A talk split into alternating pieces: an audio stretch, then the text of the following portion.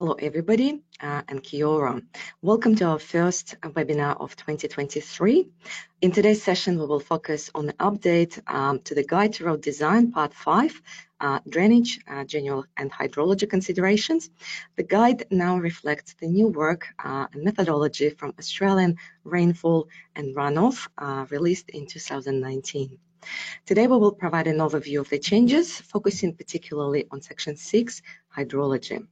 Um, we have more than 900 people registered for today's session. Thanks so much for joining us.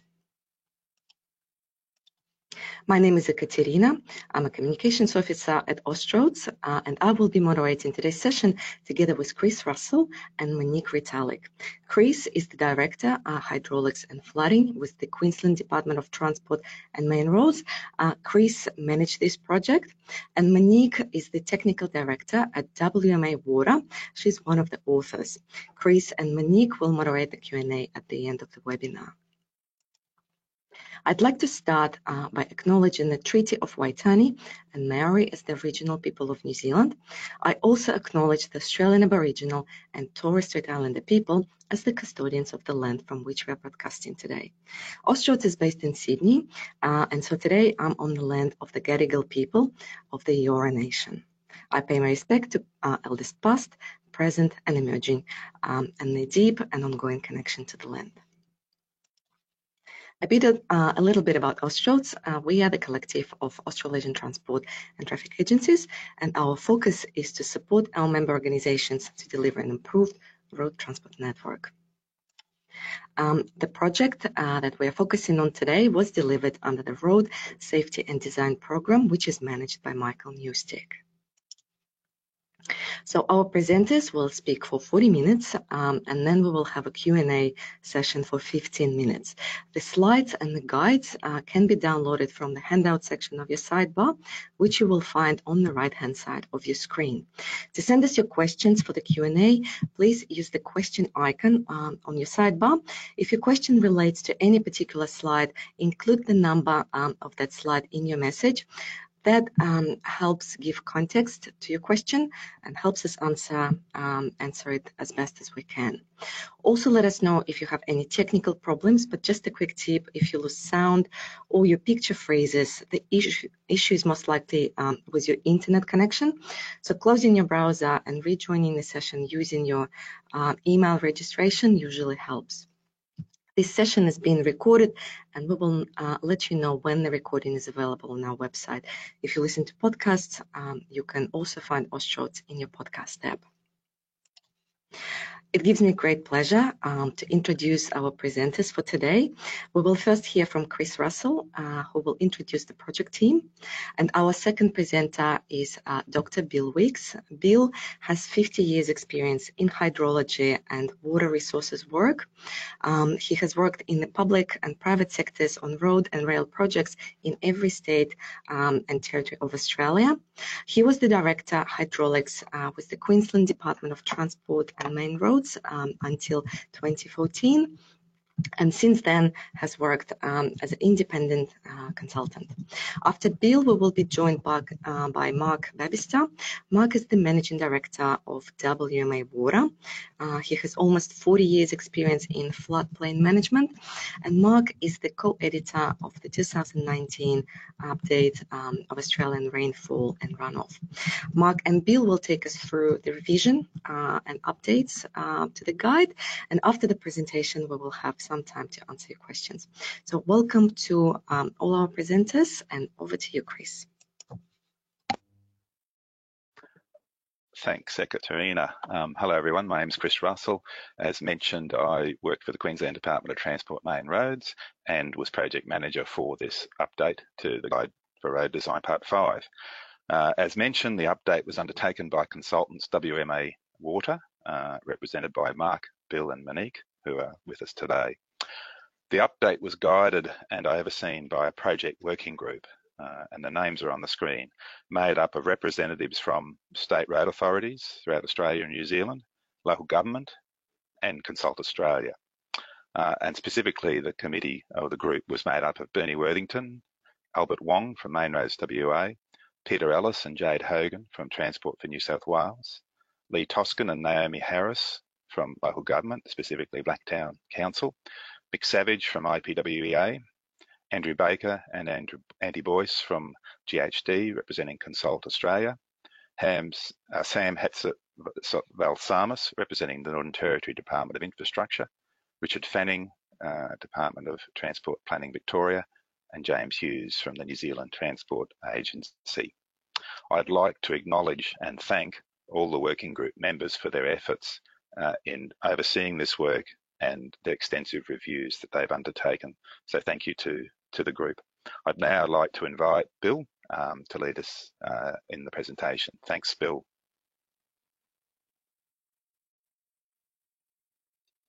Uh, thank you, Chris. Um, so I'll be talking about the um, the overview of the of the manual and the process for the revision of it, and um, and a bit of background on what the manual is about. And then Mark and I, uh, Mark will lead the detailed discussion on specific sections. So the Guide to Road Design Part 5 um, covers general and hydrology considerations, which gives road designers and practitioners guidance for the design of, of drainage systems that are are relevant for roads. And it needs to be used in conjunction with the other two parts of the guide, which relate to drainage design. So part 5A and, and 5B, which will uh, wasn't a key part of this revision, but we will be talking about it today. Uh, next slide, please.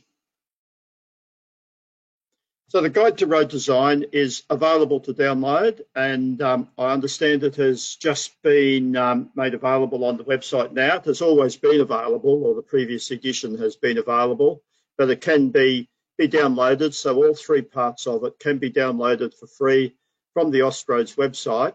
And obviously we've only got um, three quarters of an hour to talk about it today. So we're not going to uh, cover all of the details, but it's well worth your while to to download the Austroads guide. And, and also most of you will probably be familiar with Australian rainfall and runoff.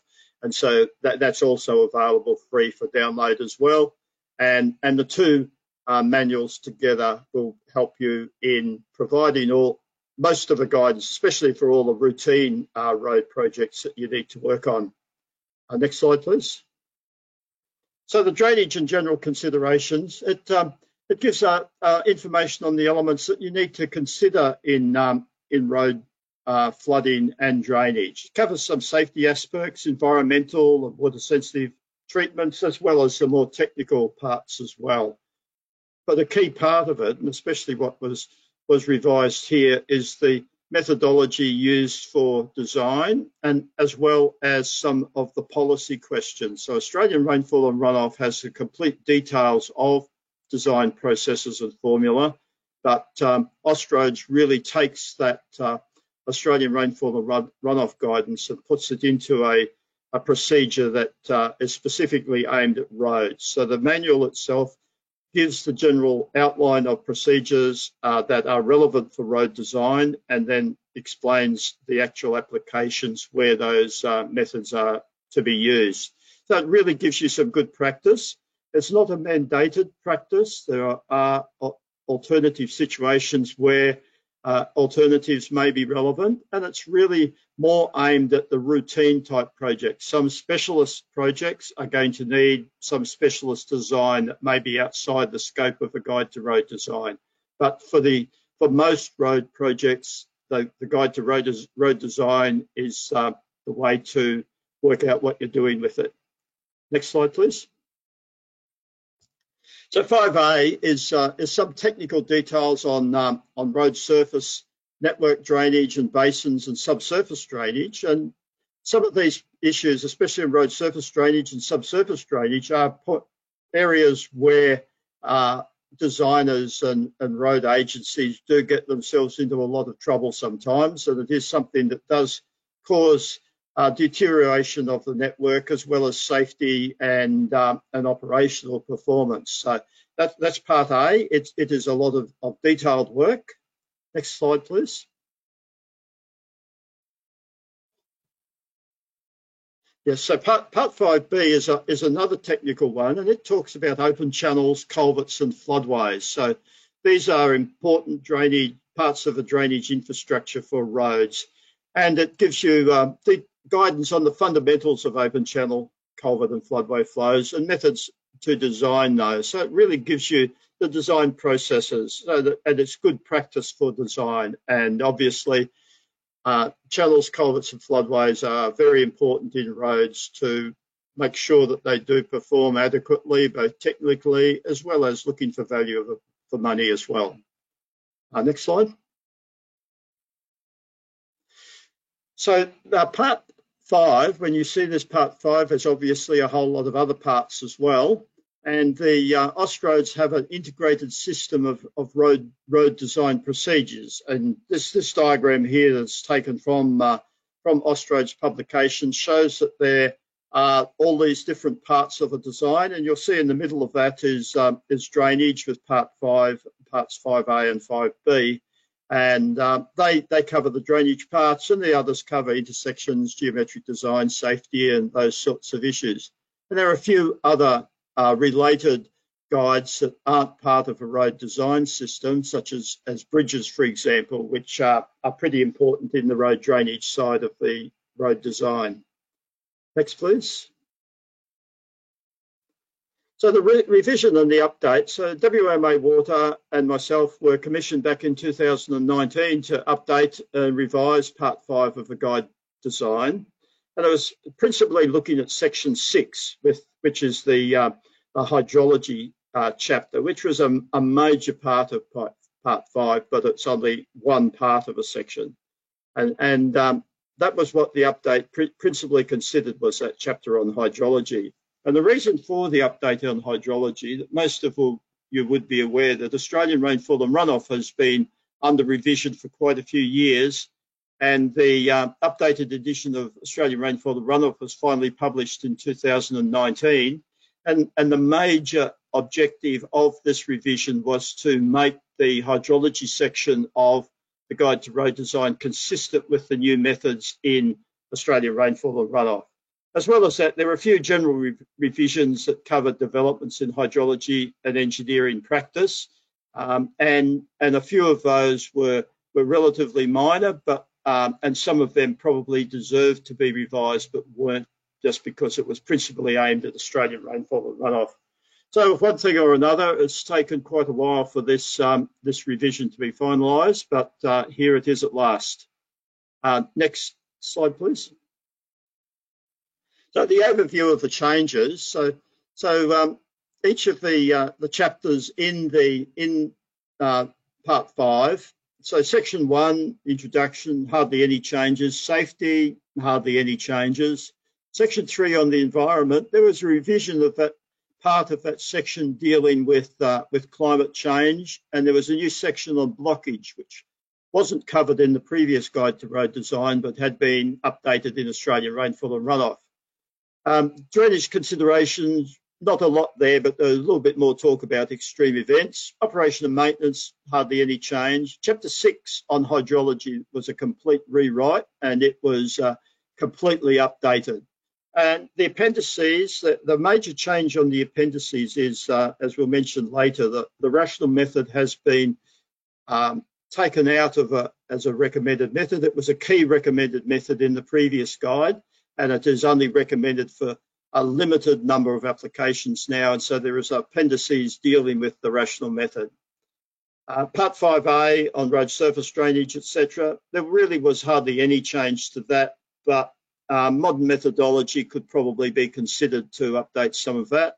And part 5B on, uh, on open channel uh, open channels, culverts and floodways. Again, there, there, wasn't a lot of change, but there was a, um, a new procedure for the average annual time of closure calculation that was included in part 5b. And that, that was a, uh, a quite an update from the old old version, which uh, which was quite uh, quite useful, but uh, was a little bit dated. Uh, next slide, please. Uh, general hydrology and considerations. So the rest of this presentation will talk about uh, what has been changed and, and updated, and um, and each section is there. Um, you, you will get these slides later, so you'll be able to link them to the uh, relevant sections in the guide. Uh, next slide, please. So one of the important things was climate change, and obviously there's been big changes in how we need to deal with climate change in uh, road design or road drainage design. And um, so there is is a totally revised section on uh, on uh, incorporation of climate change. So um, there's a complicated procedure here that that really gives you guidance on how to uh, ha how to manage the analysis of climate change in your design and, and whether you really need to or not. And this is uh, from Australian Rainfall and Runoff. So it's a risk-based design process. So the two major issues uh, when you do consider climate change is to assess the uh, changes in rainfall using the Australian Rainfall and Runoff Data Hub. And um, in the absence of any uh, any other information, we have uh, suggested adopting a 0.8 metre rise in, uh, in sea level as part of the road design. So they are the two changes, but there is the, the, the uh, uh, risk-based procedure to work out the design. Uh, next, please. and blockage was a section that um, had never been considered previously in Australian rainfall runoff until the 2019 edition and it had never been considered in the guide to road design. But blockage has always been considered in, in road design and looking at what's the risk from debris blocking culverts and how do we incorporate that into the design. So the updated manual follows exactly the procedure in Australian rainfall and runoff for looking at the um, at assessing design in uh, in culverts in particular, but but probably small bridges as well. And the, um, the manual also includes some advice on design to reduce that risk of blockage. Uh, next slide, please. Ah, jumped over one there. Uh, and, and looking at, uh, at extreme floods, the, the, previous guide did mention the uh, consideration of, of, of large floods. These are floods larger than the 1% annual exceedance probability flood. And the previous guide did have some generic comments, but that has been expanded. And the design procedure includes uh, what's covered in Book 8 of Australian Rainfall and Runoff, but also has some advice on what you need to think about when you do consider these large and extreme events. Floods larger than what you're designing the road for, which um, is quite important. You may design your, your culvert or your bridges for 1% or, or a smaller design flood but you need to consider what are the implications when a larger flood occurs, as they do from time to time. Uh, next slide, please. Okay, well, uh, Mark will join now. I'll, I'll stay online, and uh, Mark will be main presenter, but I'll uh, I'll make some comments if if necessary. Thanks, Bill. Um, so, probably the most important thing in in is terminology, and in ARNR, we had to rewrite the terminology and adopt what's happening in most places in the world as well. And um, it's the whole road design guide's not been converted across, but it's probably important that you understand that. And so we have this table first of all. So if you don't understand terminology, this table lets you convert from different probability terms. We have exceedances per year, annual exceedance probability in a percentage or a one in, like as in one in a hundred, or average recurrence interval. And I guess the key thing is we're moving away from average recurrence interval or return period because they're averages, they're not what's going to happen in the short term. So if something's going to happen every 50 years, that doesn't mean you go 50 years without one. That means on average they'll be, well, it's much easier to talk about the annualized risk. Um, and with climate change, return periods make no sense because if something's going to happen once every 50 years, but in 50 years it'll happen once every 40 years, you can see we're getting confused. So we like to talk about the annualized exceedance probability. That's the risk each year. The other thing we've changed is for very frequent events, like we previously we would have talked about an event that occurs every three months that you might use for water quality. Um, we prefer to use exceedances per year. So if it happens on average every three months, there'd be four per year. And the reason for that is if you're in a very tropical climate, like Queensland or the Northern Territory, all of those events will occur in the summer and none will occur in the winter. So being three months apart on average is a bit meaningless when they all cluster in summer. It's much better to talk about four exceedances per year. Now, um, I guess the important thing is we have this table here. It's a bit like the Rosetta Stone. It lets you translate from one to another and the preferred terminology is in blue. Um, but there will be occasions when you need to use the other terminology. And my personal advice to everybody is when you're talking to the public, try and explain to them that there's a risk each year. Just because you've had a flood doesn't mean it will go away. Next, please. Um, a, a, big change is really catchment hydrology. This chapter goes into detail uh, um, about the design and method and also historical floods and how we calculate hydrographs, how we work out flooding. Um, these are the standard techniques that people use um, in very complex projects, but we've outlined how to use them in a road design project. Next, please. Now, probably one of the key things people will be interested is probability and risk. And what we've done is we've updated this table, which really looks at um, the preferred um, design probability for different roads, different types of parts of roads, and flood immunity. And so what you'll see here, um, it's probably a bit smaller on your screen, but for a motorway, for instance, we would normally design that for a 1% or a 1 in 100, or if we're using the old terminology, a 100 year return interval.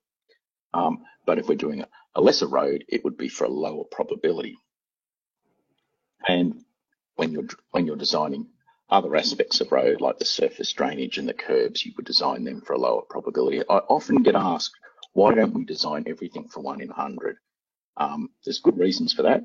Pretty much all the houses are at one in a hundred. So um, if you design something for one in a hundred, you make your job harder. Something we do for a motorway, but not for other roads. And it's very expensive. And many occasions, it's not actually practical to reach these, reach these design um, criteria. Sometimes the topography is such that you will never, it'll be very expensive to meet it. You might have a road where you could easy, easily build a bridge for a, um, for a 2% or one in 50, and it might be a short bridge, but if you wanted to go to a 1%, one in 100, it might have to be several kilometres long and often it's more economical to build the shorter bridge, or it might be that one bridge you can't upgrade, and so there's not much point upgrading the other ones that are right next to it. Um, I think the, the point here is that um, this is what you aim for, but um, in many cases you're not going to meet that. So you've got to understand what the implications are of adopting a lower level. Exactly. Thanks, Bill. Next, please. Um, so one of the other big things, and this is a hobby horse of Bill's and mine, is data. And it's really important that you collect data if you want a good design and a robust design. And I think pretty much every project I've worked on where I've been called in where a design's failed, and Bill would probably agree, has been a lack of adequate data collection. Um, and that includes lots of different sorts of data. So we have um, the normal flood information like historical flood records. We have various bits of data in terms of um, hydrology from governments. But the things that are also really important is talking to stakeholders to collect information, whether that's the community or local authorities. And some of that information can be informal and visiting the site. I think not talking to locals and not visiting the site probably is the biggest cause of designs that really fall short of expectations. Um, you want to add on that, Bill, or? I think it's it's not only the technical side of it, but there's nothing worse than having a design and and the locals come up with some photos of what happened five years ago, and um, and you have to shrug your shoulders and say, I've never thought of that before.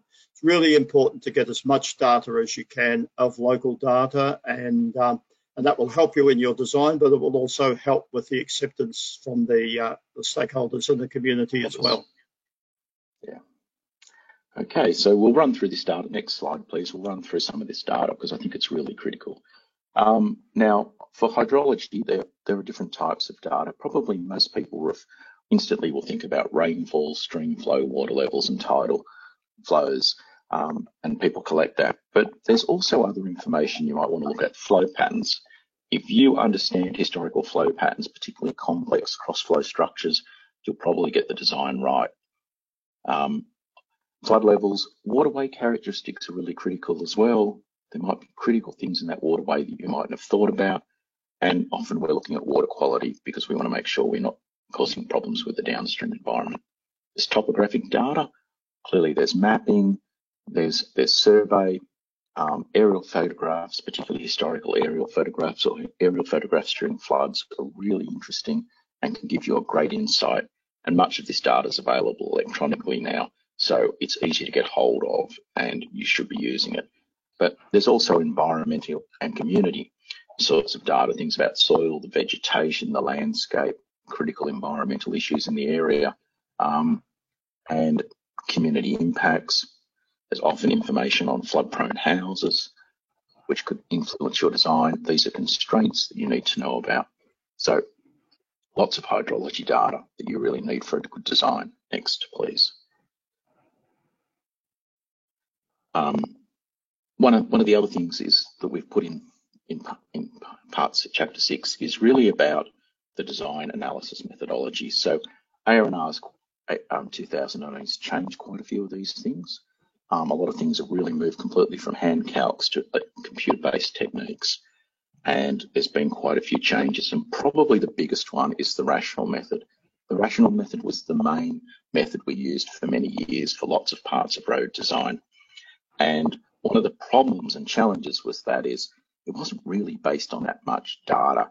And so we were doing everything the same, but we never knew if it was correct. Now, you can still use the rational method for something like a pavement runoff part, part of the pavement runoff calculations, but you don't use the rational method on large catchments anymore. And you would normally use a modelling technique, or if you needed a quick estimate, you'd use the RFFE, which is a method that replaces the rational method everywhere, where you can pretty much log into a website, put in some key characteristics that you need to know anyway, and get an answer in seconds. Um, and all these methods are in section 6.6. Next slide, please. um, there's also, to guide you through the ARNR process, a lot of advice on how to use some of the techniques that are in ARNR and specifically for roads. And one of those is where you have at-site data. Now, if you have good at-site data, you use that in preference to anything else and you would probably be looking at doing some sort of flood frequency analysis where you're making direct use of that at-site data. And there's some pretty powerful and most robust, they're more robust than anything in ARNR using at-site data. Um, much better than modelling in most situations in terms of getting a reliable estimate of the flow. Um, using flood frequency analysis, but there's also the regional flood frequency RFFE method, which is the last column. And sometimes we're looking at frequent flow events um, where you just can analyze the local data. So we've got some good advice on what to use and how to go about it. Next, please. And this is further on that, which is really where you apply these different techniques, what you're looking at. Um, when you're looking at frequent floods, um, you, you can look at rainfall-based methods. You can use analyze at-site data. You're often looking at flood immunity for roads that cut quite frequently, time of closure, or even designing temporary works where frequent floods are quite important. But you might be looking at rarer floods where you're looking at the waterway area and you need a robust estimate of something like the 1 in 100 or 1% flood.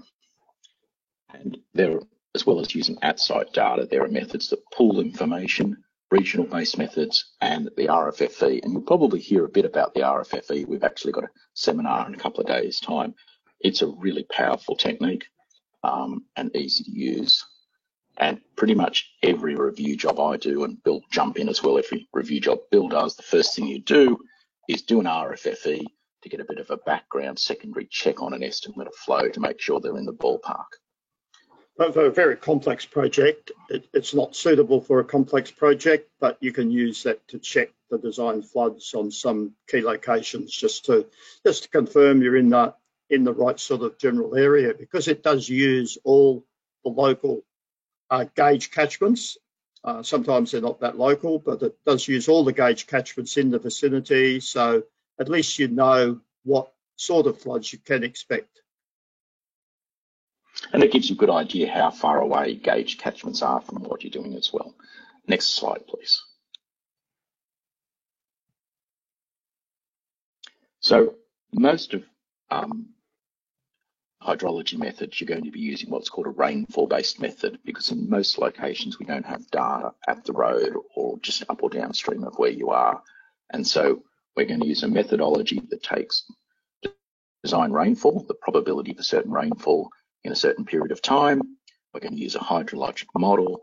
We run the Australian rainfall and runoff framework, and that will get an estimation of the peak flow or maybe a hydrograph if you're looking at time of closure.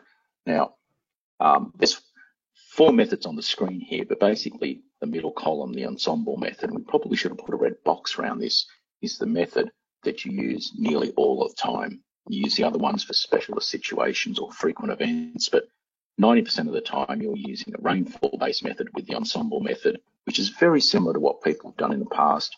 We just run 10 um, temporal patterns compared to what we've done in the past to understand a little bit more about the variability of the floods and what you can observe. Um, because if you just design for one flood, it'll be very different to what you get. Um, this is a standard AR&R based pr process in the new AR&R. Next, please, unless Bill wants to add. Now, um, one thing AR&R has done is made a lot of the design inputs easier. Um, so we've got a whole chapter it's on not just easier, but it's more accurate as well. yeah, that's probably worth saying. Yeah. Um, so we've got this chapter on how you use it. So um, pretty much every project you're going to do when you're looking at rainfall or runoff, you're going to be going to what's called the Australian Rainfall and Runoff Data Hub. It's pretty much your one-stop shop for all information. You might have some better local information, and if you do, use that. But if you don't have any data in the middle of nowhere, um, or if you do have data, um, it provides you a whole lot of information on the design rainfalls, temporal patterns, where you are.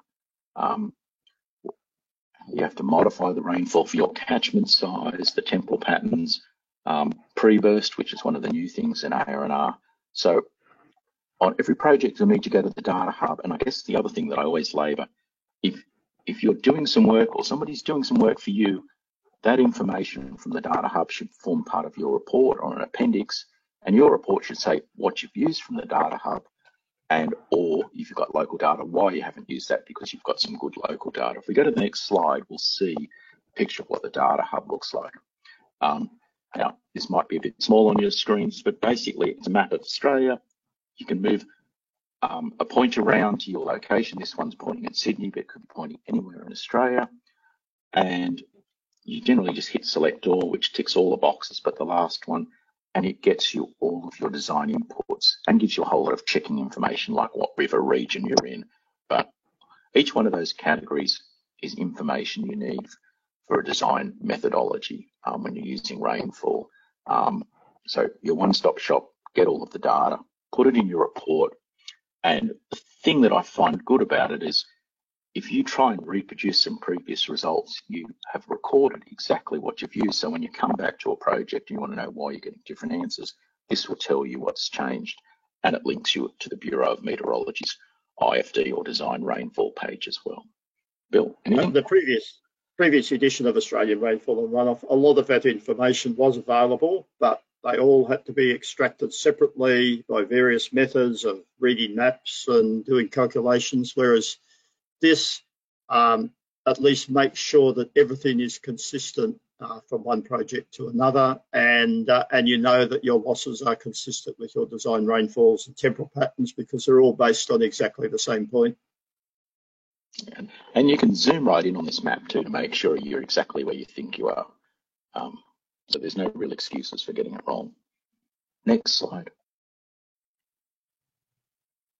Now, um, another part section that we've updated is design software now. It's important to understand that Austroads doesn't mandate or recommend a specific piece of software um, because there will be innovations, there'll be changes, and at times a different bit of software will be more appropriate.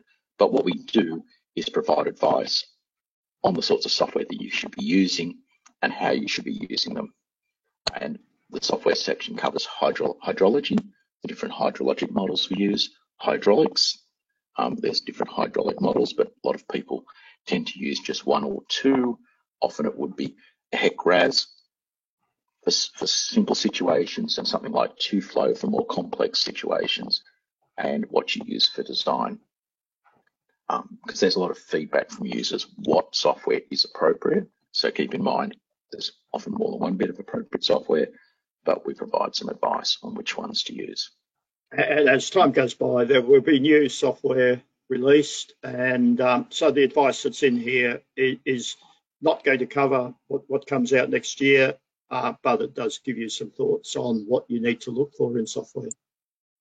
And, and, when we don't put software in some of these categories, it really drives the current people to update their software. Um, so I don't know if you're doing this bit, Bill, but um, one of the things we've updated is rare and extreme rainfall, and we've provided some guidance on how to do this. Um, because you need to look at a one in 2000 year event. If you're looking at bridge design, that's a critical part of that. And often we see that's being done um, using some pretty approximate techniques. So this section outlines how you look at floods that are larger than the 1% or 1 in 100, what you do. And I think probably my view on this is you're not designing a dam. You don't need to overly complicated. You just need to do something that's reasonable to get a decent estimation of something like a one in 2000 year event. Um, Bill? Yeah, and I think that you can go up to very large events. So if you've got a major project where there are potentially huge impacts on the community and huge risk to infrastructure, um, that, that's where this is particularly important. But it comes down to even very small projects where you just put an overlay on the road, the road levels increase by 100 millimetres, and suddenly there's a not a huge increase, but a small increase in the uh, impact from the road. So it's the major projects are most important, but you do need to look at them for, for relatively small ones as well. And and on any major project, what you're really looking for is when you after you've built a, a bridge or changed the road alignment, that these rare floods are not doing something really dangerous and unexpected. Um, the water might have been contained in the river. In the current situation, but with your upgrade, if you haven't thought about it, you might see that you're funneling the water through town or worse than that, funneling the water through a school or a childcare centre where you're really increasing the risk to the community. So it's pretty. The flow is totally diverted from one channel to another. Yeah. So usually it's pretty much now standard practice um, to have a look at one rare event and just to make sure you haven't really changed the situation in a rare event that will cause an extreme community risk. Um, because these big, these rare events do occur, as we've seen last year. Next slide.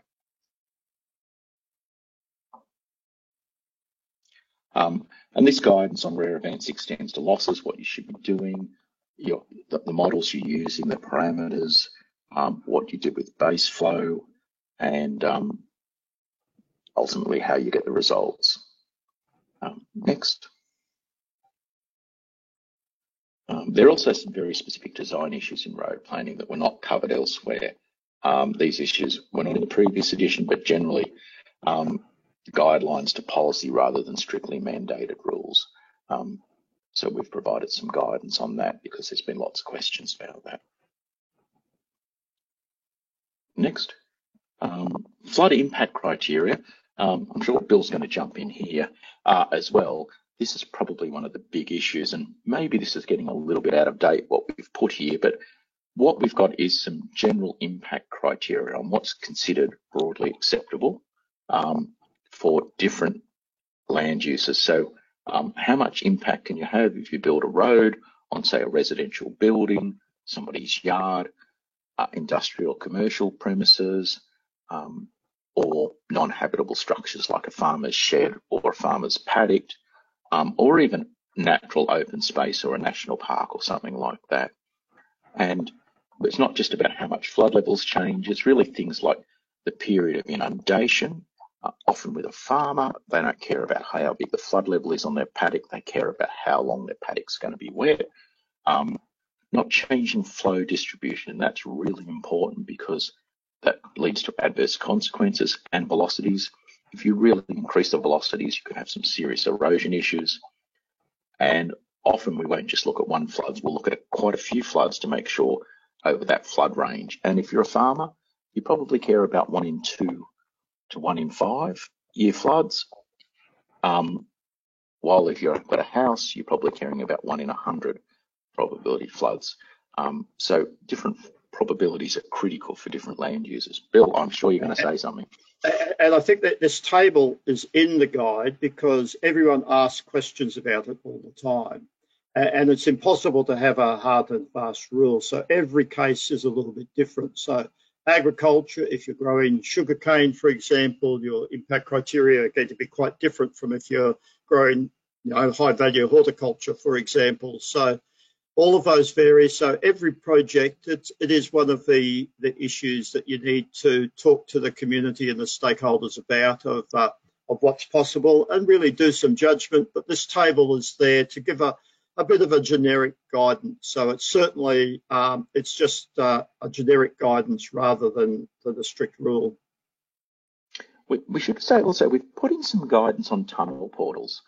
Um, I guess I drove that a bit, but it's apparent that all of the jurisdictions are doing very different things. Um, and sometimes trying to keep water out of tunnel portals is actually increasing the risk elsewhere. So um, we've put some guidance in here and hopefully um, we'll standardize what we're doing because sometimes people say, should we make these criteria stricter? If you make them stricter, project costs can go through the roof and sometimes they're not achievable anyway. So guidance, as Bill said. Next. Um, oh, I've already gone into tunnel portals, but probably one of the other things is safety. Um, there's some really good work that's come out of Australian rainfall and runoff, um, looking at what are thresholds that are safe for people, um, cars, bicycles, and there's some curves that tell you how your risk increases, and sometimes you don't want these risks to increase. Um, but we've all heard the road messages. If it's flooded, forget it. Basically, you do not want people to enter flooded water because um, pretty much half the flood deaths in Australia are from people in cars voluntarily driving through flood waters thinking they'll get to the other side. And often the families in the car as well. So that's a strong message. But this criteria tells you at what velocity depth combinations um, is safe for people and cars and structures. And what you don't want to do is increase that hazard category significantly um, and put people or cars or structures at risk. Bill? Yeah, this is a, some design guidance um, and, and, the practical advice of if it's flooded, forget it's a good idea because you can't really judge, or a, a driver can't judge the uh, the flow velocity uh, and I guess there is a difference in this new guide. The old guide had the v, the D plus V squared on 2G criterion, and this one's got a depth velocity criterion, which has normally been used in urban drainage work. So it has changed a little bit, but basically the uh, the actual numbers haven't changed that much. Once it's above 300 millimeters and it's not flowing, it's considered untrafficable. And once it's above about two meters a second, really no matter what the depth, it's hardly trafficable either. So it, it, the, the actual formula has changed, but um, the, the actual guidance is fairly similar. Yeah, and we probably should emphasise too that the original guidance was worked out on cars from 30, 40 years ago that were built in Australia, not really screwed together very well and leaked quite a lot, while a modern car, um, wherever you buy it from, is very, very well sealed and it will float for quite a while, which makes it a lot more dangerous. Next. Um, joint probability, um, there are lots of situations where you need to, or not there, there are often situations where you need to think about the joint probability of flood mechanisms. And this was not really covered in the previous road design. It is covered in AR&R, but the sort of situations you've got where you could be two tributaries joining together, one large, one small. Um, what's the probability of them flooding together or separately? Sometimes you're looking at a creek and a tidal situation. There could be two mechanisms, each independently, all happening together. You often need to understand that. Um, and in that situation, one will come with high velocities and one will come with low velocities. And if you're looking at a link, and this is happening a lot now, where you're trying to look at what's the route serviceability, you really want to understand what's the probability of that road link being closed, not the probability of each individual bridge and culvert. Bill? Yeah, and, and that's something that no one ever considered. If you've got a got a section of road with uh, with 20 culverts on it, each designed for a 2% annual exceedance probability, you would think, okay, well, the road is only closed with a 2% annual exceedance probability. But if they occur independently, it can uh, it generally occurs far more frequently than what the probability is for the individual crossing. So it is something that um, I think people in the back of their minds always knew, but um, not hasn't really been taken into consideration. That there are still there are some guidance for doing it. It's a major project to do this sort of analysis, but there are some references in the guide for what to look for. And and it, it's really useful for guiding upgrade decisions because there is no point upgrading a bridge if the next one's going to be cut anyway. Um, it can really inform where you'll get the most value out of your expenditure um, and most benefit to the community. Next. Um, uncertainty. Now, um, one thing that probably gets forgotten occasionally is flood estimation is inherently uncertain. Our flood record and our rainfall record is relatively short compared to most of the world. And any flood estimation will have some level of uncertainty. And in the past, this has been ignored, but um, it's really important with flood estimation when you're trying to design something is to understand the uncertainty and how that would affect your decision making. So you need to consider which methods are more reliable, have smaller uncertainty. Often we recommend sensitivity analysis and we often recommend freeboard to ensure your design works. And sensitivity analysis is an important process. It's not just about running it and saying, yeah, if this happens, it gets worse. It's about factoring that into your design. And I'm sure Bill's going to want to say a few things on this one. Yeah, I, I think that, that, one of the issues with the previous Guide to Road Design and Australian Rainfall the Runoff 1987 is that they were very prescriptive in your methods, and people thought you did a calculation and you ended up with a flood level of 17.1 metres, and you thought that was it. If you were 17.2, you were safe, and if you were 17.0, you were in trouble. But we need to remember that depending on your method of analysis, depending on what the data's like, those results aren't aren't as certain as what they might appear in the calculation. So um, it's really something that we need to think about and um, and the guide and Australian Rainfall and Runoff both have some advice on how to consider that. Okay, we'll move to the next slide and keeping an eye on the time, I'll get Bill quickly run through these sections and then we'll go to the Q&A. Yeah, so nothing, nothing much changed since part 5A. Uh, the, oh, the only thing here was looking at the, oh, oh, this hasn't been updated actually, this should be 5B actually. Um, yeah, so the only thing in culvert uh, in part 5B was the, uh, the method for doing average annual time of closure calculations. So that, that's been extended to give a, some alternative methods of calculating the average annual time of closure and also making some comments about the cost of flood closures and also commenting on the fact that when a road has been uh, submerged, um, it should not be opened immediately the water has drained away and there needs to be some time allowed after that for inspecting bridges for damage, uh, allowing the pavement to dry somewhat and those sorts of issues. So it's uh, fairly similar to what was in the previous edition but expanded a little bit. Okay, so we'll move to the next slide. I see in the pictures, yeah, it's the last slide is correct, but the title on there is wrong.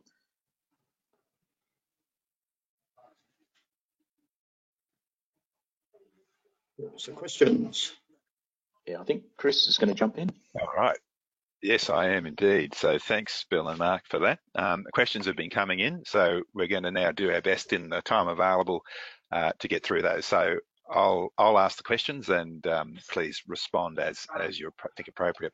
So the first one's in regard to slide 39, which was the flood impact criteria table, uh, and it's part question, part comment. Uh, increasing flood depth on a property already inundated is quite different to increasing flood level by 50 millimetres, which may change from lapping at the front step to now flowing through the front door. So just if you could comment on that the, how the context affects those those limits. I, I guess that, that, that, that is something that's fairly important. But the point is that if you have a um, a five percent flood that's just below floor floor level without the infrastructure and just above flood level uh, with it, the one percent flood is going to be above it, both of it, and uh, uh, so it does depend on the actual flood. It is complicated, but every situation you need to look at every situation and, and take that into account. Obviously, you're not going to get a perfect answer, um, and uh, every situation is different. And I think you need to keep in mind that there will be a flood. It might not be one in five or one in 20 or one in 100 that you will be increasing by 50 mils and um, the landholder would still be upset about that. Um, well, I would, we all would, if it was our place.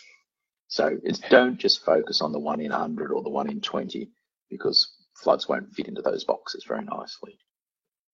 Yeah, no, thank you. Uh, next question, just about the rational method. You mentioned uh, much less application for the rational method in the new guide. Can you expand a little bit on where the right rational method might still be applicable for a road design? Yeah, so if you're looking at flow off a pavement, um, that's a very appropriate method um, to use. Um, it's a small catchment area um, normally, and um, there's no method there's no merit in setting up a complex model for basically what is a planar surface. And we know that the rational method works quite well for that. But if you're looking at a natural catchment or a large or, or an urban catchment, um, you know, a kilometre square or something like that, you wouldn't use the rational method today, basically because it's not based on any data. Um, while these other techniques we know calibrate and fit and work reasonably well um, using the design inputs. Bill? Even the new regional flood frequency methods are not are not perfect, but um, the old rational method, when you when you look at um, Australian rainfall and runoff 1987, the, the, rational method as used in New South Wales and Victoria was really a simplified uh, regional flood frequency method, whereas the other states it was um, based on what what was general practice at the time and what people thought would work whereas a new method does actually use actual recorded data. Yeah, and I think the scary part is that the old methods had wide confidence limits. The new methods still have reasonably wide confidence limits. So um, we know we're getting more reliable, and we also actually have a bit of quantification of how unreliable methods are. Um, there is uncertainty in all flood estimation, and the idea is to use methods that have less uncertainty and, and further questions are coming in on the rational method. Do you think it's okay as a sanity check uh, for smaller catchments rather than a primary estimation method? I wouldn't have any problem with someone using it as a sanity check. Um, but if it's different to what you're coming up with, then I would go away and use an alternative, more detailed method. Um, and I would think twice about putting it in my report um, in any other context. And I guess if you're comparing what was done 20 years ago or 10 years ago, it, it's probably useful for that. Hmm. Yes, yeah. Yes. Yeah. Keep, no, another you. thing to keep in mind with those older methods, they the parameters in them were geared towards the old rainfall as well, and some of the other older inputs as well. So they're not really modeling the process; they're just correction factors to try and get you the right answer. So you even less reliable if you use the new inputs. No, thank you. Uh, something on tunnels now. What factors should be considered when designing a tunnel for flooding and what immunity should we aim for?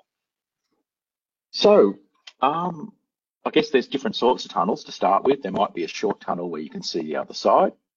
It could be a road tunnel on a motorway that goes for five or 10 kilometres and they usually go down before they go up because, um, yeah, and you can't see the other side. So Short tunnel, um, there's some advice on that, and I think it's not dissimilar to what we're doing with a bridge or something like that. But for a long tunnel on a motorway, people are going to go in and they need some pretty strong assurance that they can get out. Um, they won't get trapped in a low point in a tunnel, which um, is, a, is quite a scary and high risk situation. And there are a range. In Brisbane, the um, inner city bypass tunnel was flooded some years ago, and there are actually cars left floating in it, and uh, that could potentially have been a, a risk to life. Um, it was a very valuable damage because it took quite a while to pump that water out of the tunnel. But overseas, there are examples of tunnels where people have uh, have died in a tunnel that's been flooded in a flash flood. Yeah. And, and and if you think about if a tunnel start water flows into a tunnel and it fills up at 300 mils in the low point, you're going to have a few cars damaged, and there's probably not that much risk to life, but it will be an unpleasant situation. But if it fills up a couple of meters, you're going to have considerable risk to life. And if you're next to a major river, you have pretty much an infinite supply of water compared to the volume of your tunnel. You will fill that up for a long period of time. So in terms of probabilities, I wouldn't be designing a tunnel for a PMF. Um, one in a, if it's a small catchment, that's one in 10 million.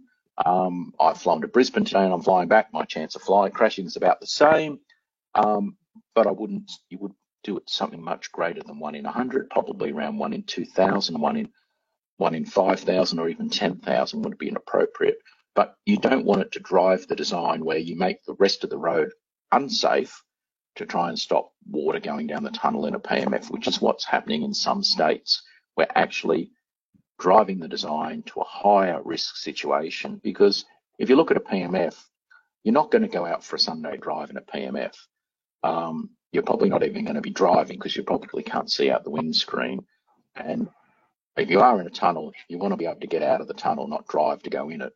So there's an interesting situation about getting out is probably more important than getting in. And there's design guidance as well of making sure that external catchments don't drain into the tunnel. Uh, if you're diverting ex external catchments away, obviously that reduces your risk quite a lot and it doesn't really depend on what your design is, design flood then is. So it, again, um, you, you could recognise that there is can be quite a severe risk to life in, in flooding of tunnels, uh, as well as uh, big expenses. But um, you need to look at individual, individual cases again. Yeah, yeah, thank you. Now, an interesting one about climate change um, factors and application to design. Um, is there a requirement to design longitudinal road drainage 10% AEP for climate change? So this is a, a, really interesting question. So the first thing is all of the states are moving to climate change and most of the state governments have sort of decided infrastructure should be designed for climate change. And the reality is in terms of the road space, we still haven't got our official orders, but we should be doing it. Now, the research shows that small floods with climate change are actually generally getting smaller and large floods are getting bigger.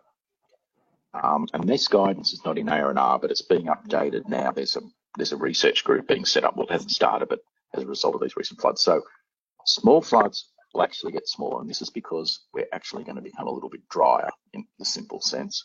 Um, so the rainfall will go up, but the catchments will become drier, and so they'll go down, while large floods are going to get bigger. So I would probably not do the one in 10 for climate change if it's too hard, um, but I would certainly do the one in 100 for climate change. Um, but you don't, if, if it's your asset's got a hundred year life, you don't really want to design it to perform perfectly well in a hundred years time.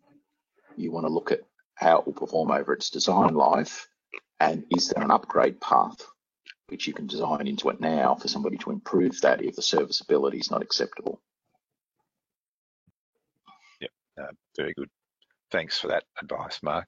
Um, there's been a couple of questions on RFFE around more information. And what I would do is encourage people to attend the, we have a webinar this Thursday, this week, at same time, uh, mid, midday um, and 1, 1 p.m. In, in southern states uh, on RFFE. And Bill and Mark will be presenting information on the update that's been done to the RFFE and providing more information. And I believe Mark will actually walk us through a demonstration of actually applying the RFFE.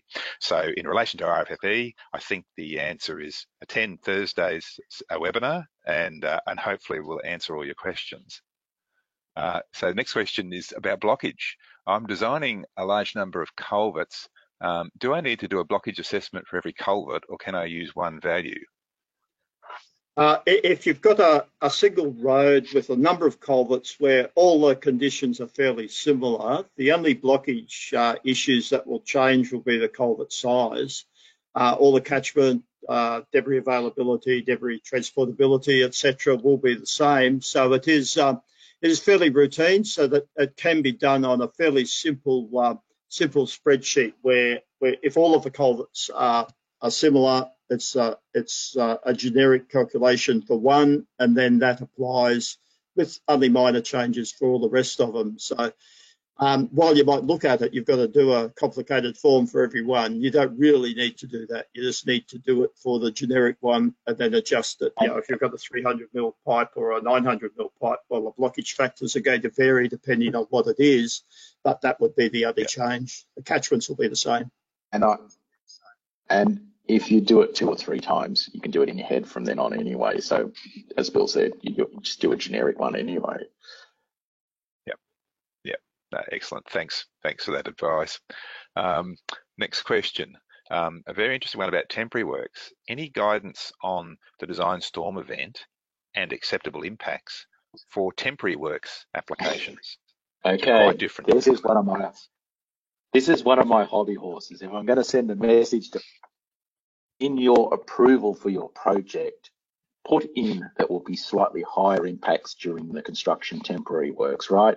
There is no point designing something to meet a criteria, but you can't get approval to actually do the temporary works you need to build it because sometimes some high impact temporary works that will be present for two months is a much lower risk than the moderate impact temporary works that will be present for two years if you're building a bridge.